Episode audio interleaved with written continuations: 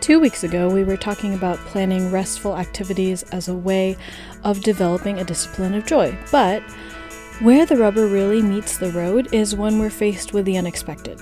How well do we know ourselves? Because if we know ourselves well enough to see clearly that there's an explosion coming, if we stay on the same trajectory, then we can do something about it. We can change course.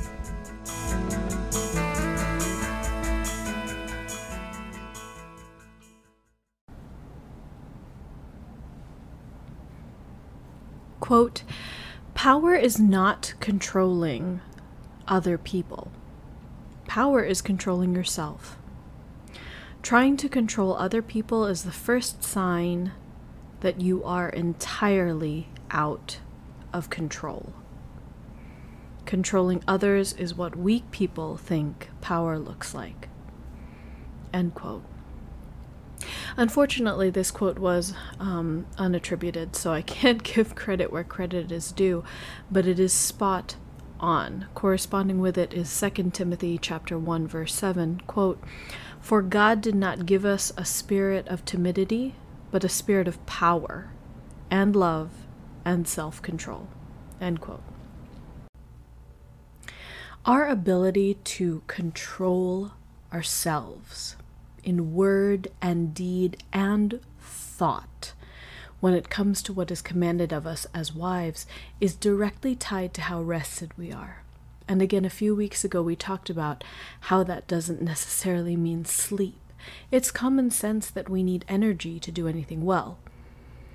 Would it help you to think of and equate grace with energy?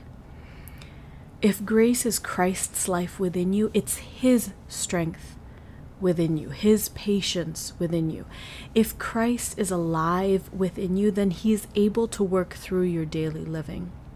Whatever He asks of you, if you keep Him in the forefront within you, then He will give what is needed.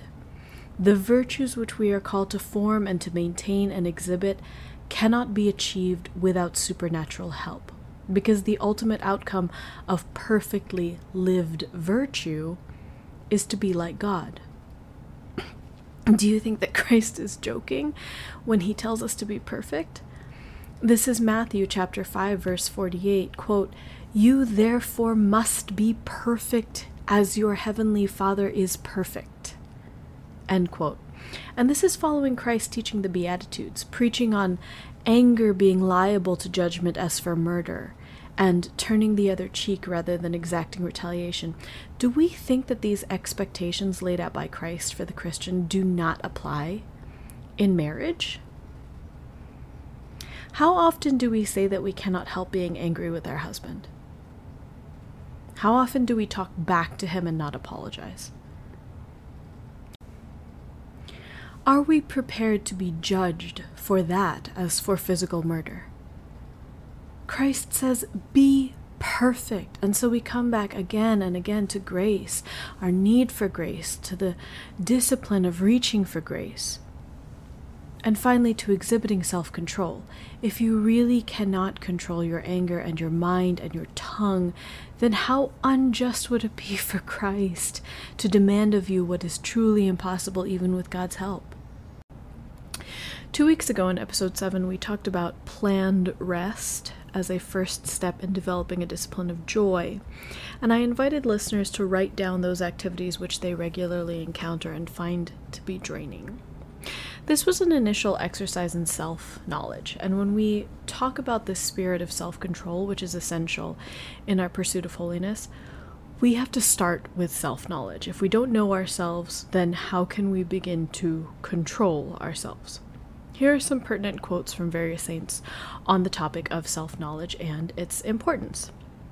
Saint Ignatius of Loyola says, quote, Occupy yourself in beholding and bewailing your own imperfections, rather than contemplating imperfections of others.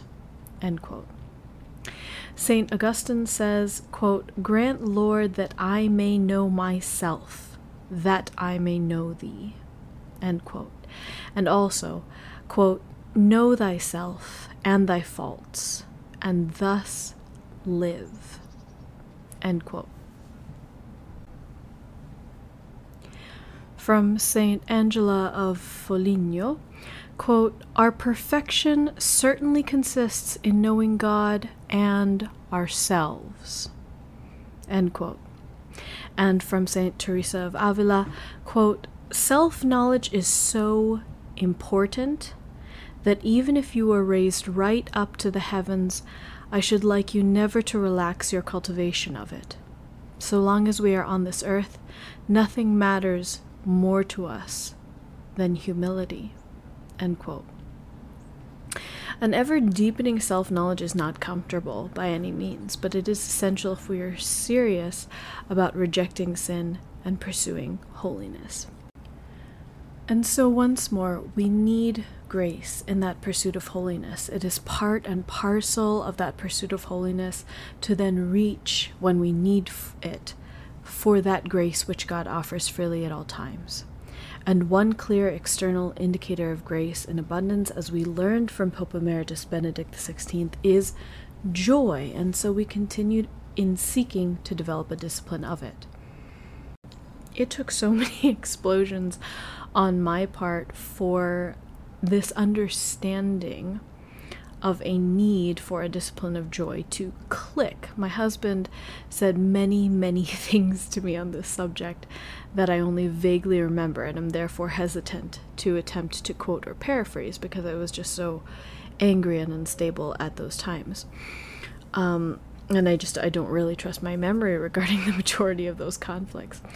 But the one thing that he said that did finally make it click for me. I remember very, very clearly. At the beginning of the month, in episode 5, where we started laying out the case for grace, I talked about five signs of joylessness in the Catholic wife and mother, and I was exhibiting all five of those signs. I was already in the middle of a full blown explosion. I was hysterical, I'd hit a wall, all the things. My voice was raised, I was half crying, and my husband, his voice also raised, but unlike me, apparently still thinking very clearly, uh, said forcefully, I want you to be happy. I'm happy when you're happy. I just want you to be happy. I had to walk away from that conversation, but that night was when I got serious about developing this discipline of joy. And I'm not perfect at it, but it has gotten to the point where if my bad mood bleeds over into how I treat my husband, number one, I know exactly how I got there. Number two, I know exactly what to do to get myself out, including apologizing to my husband if I was disrespectful. And number three, these incidents are so few and far between that my husband acknowledges that when it does happen now, he doesn't remember when the last incident occurred. So very sporadic and easy to bounce back from. And ultimately my bad moods, because I'm I'm human and I still get grouchy, don't have a debilitating effect on my marriage anymore. Now God gives grace for specific things. He is very detailed about the help that he gives. There are graces that come with marriage, for example, and you do not receive those graces until you're married. You don't receive them when you're engaged, you don't receive them when you're dating, or you know, you receive them when you're married. There's grace that's given to a mother of 12 kids that you don't get until you're a mom of 12 kids. so, with that said, one of the ways that we can help ourselves, because the good Lord helps those who help themselves, is to know our faults. To work on an ever deepening self knowledge, because He knows exactly what it is that we're struggling with. And so gives the grace for that specific struggle. But sometimes what prevents us from really making excellent use of that grace is that we're not actually sure what it is that we're trying to remedy with His help. So, for example, um, impatience. Okay, it's good to pray for pray- patience, for the grace to be patient, but impatience is almost always just a symptom of something else, of a deeper issue. And if we're not attending to that deeper issue because we stop at treating the symptom of impatience, then we're not going to be making changes that last. We're really just managing an ongoing problem rather than addressing it at its root. So, here are three examples of situations where impatience is just a symptom and where a deeper self knowledge is needed to really make lasting change. Uh, first example a woman who is impatient with a child who lies. Second example a woman who is the model of patience in the workplace and has a reputation for being the most patient person in the department, but is a completely different person at home. She's impatient with everyone about everything, and it seems like no one at home can do right by her. She's constantly losing her temper, and no one at, at home considers her to be a particularly pleasant person, in total contrast to the experience of her colleagues and her clients. And third, the example of a woman who is generally pretty patient but consistently has one day out of a week where it's like all hell breaks loose. If these individuals ask themselves the right questions and really try to root out the cause of the impatience, what might they find? Well, for the woman who is, um, who cannot seem to be patient with a child who lies, she needs patience to be able to deal with a situation. But she should also be asking herself, why is the child lying to her? Why does the child not trust her?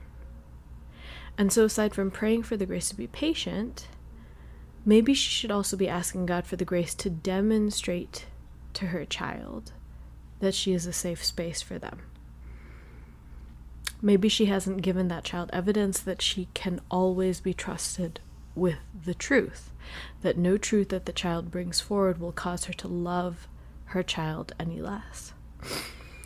For the woman who is the model of patience in the workplace but a ticking time bomb at home, why might that be? Well, one possibility is that she values her colleagues and their camaraderie at work more highly than she values her family. She sees her marriage and the responsibilities that come with it as a burden, as something that's holding her back from being where she really wants to be, which is the workplace. She is obviously putting her best foot forward in the workplace. And so it would seem that what she's really struggling with more than patience is gratitude, among other things, of course, but gratitude. We assume that this woman was not coerced into the marriage she has, that she was excited about it when she entered into it. And if she's having such a hard time being just as good to her family as she is to her colleagues, then it's clear that she's lost sight of that.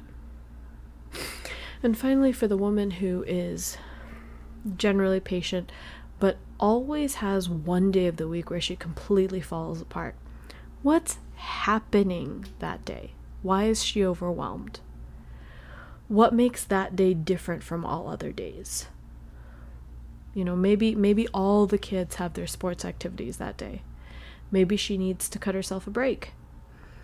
You know, maybe for her to be able to play chauffeur with joy, maybe she needs to make that night pizza night and give herself permission to not do any chores that day and give herself half an hour to soak her feet and read her favorite book. The chores will wait. You know, pizza once a week won't completely ruin everyone's health. Her ability to serve with joy matters above all for her soul as well as the souls of her husband and children. Again, because joy indicates the presence of grace and abundance. And it will help her to reject any temptations to be harsh, to be disrespectful, to be resentful, or bitter about her responsibilities. One of the reasons that we avoid deepening our self knowledge is that we don't like what it reveals about us. It's easier to say, I'm impatient, versus my child is not secure in my unconditional love for them.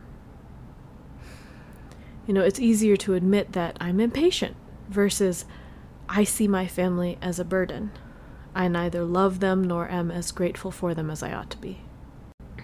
And sometimes it's easier to love duty over virtue, such as in the last example. And to that woman, G.K. Chesterton says, quote, Always love virtue before you love duty. The reverse method produces dried souls incapable of joy. End quote. What what does Chesterton mean by this? Well, if you were to write up your usual uh, daily to do list, and in addition, you were to set a parameter for yourself that you could only cross off those tasks which you completed with joy, how would you do? when you tackle a big task like cooking for your family and your kids interrupt you, are you yelling at them? To leave you alone, to stop bothering you? When you're washing the dishes after dinner, are you grumbling audibly that no one's helping and banging pots and pans? God pays attention to these details about our attitude. For God, for you to achieve sainthood, it's not enough to Him that you cook dinner and wash the dishes.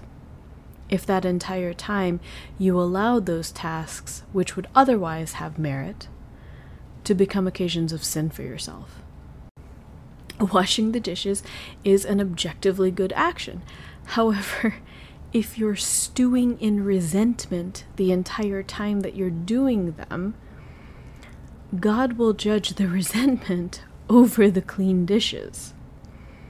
That's what Chesterton means. So let me read that quote again. Quote, Always love virtue before you love duty. The reverse method produces dried souls incapable of joy. End quote. And this is precisely why we started where we did two weeks ago, asking ourselves what tasks, what duties we have that drain us and that demand improvement by virtue. Christ commands that you not settle for crossing things off of your to do list just because they're done. He commands that you attend to how you go about accomplishing those tasks. So, two weeks ago, we talked about planned rest, and this week, we're talking about spontaneous rest.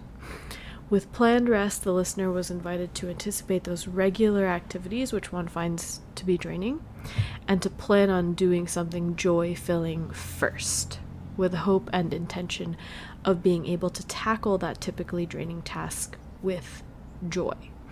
In talking about spontaneous rest as part of developing a discipline of joy, we're coming at it from the other end, which is to say that there are things that we will find draining that we can't anticipate. There is going to be a diaper blowout. the baseball is going to come flying through the window. You're going to get asked to jump in on a meeting with less than 10 minutes to prepare. You know, your husband is going to call and say that he has to stay at work for an extra two or three hours.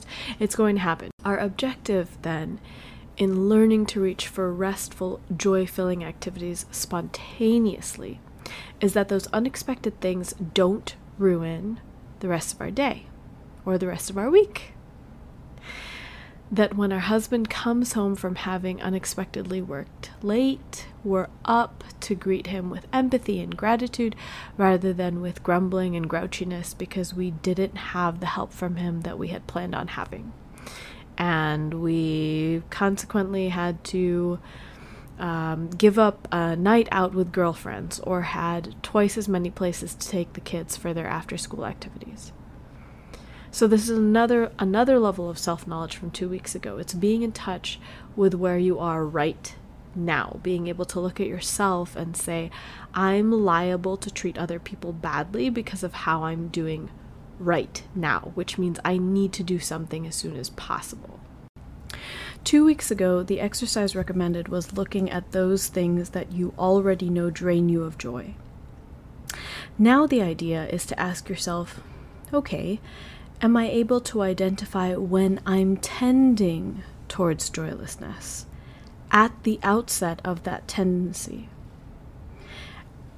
Rather than anticipating it a week beforehand, when something unexpected comes up, am I aware when grace starts draining away, as indicated by an internal sense of distress, because the internal indicator of grace is peace, or an external display of joylessness. For example, am I finding it difficult to smile? Am I finding it difficult to modulate my voice?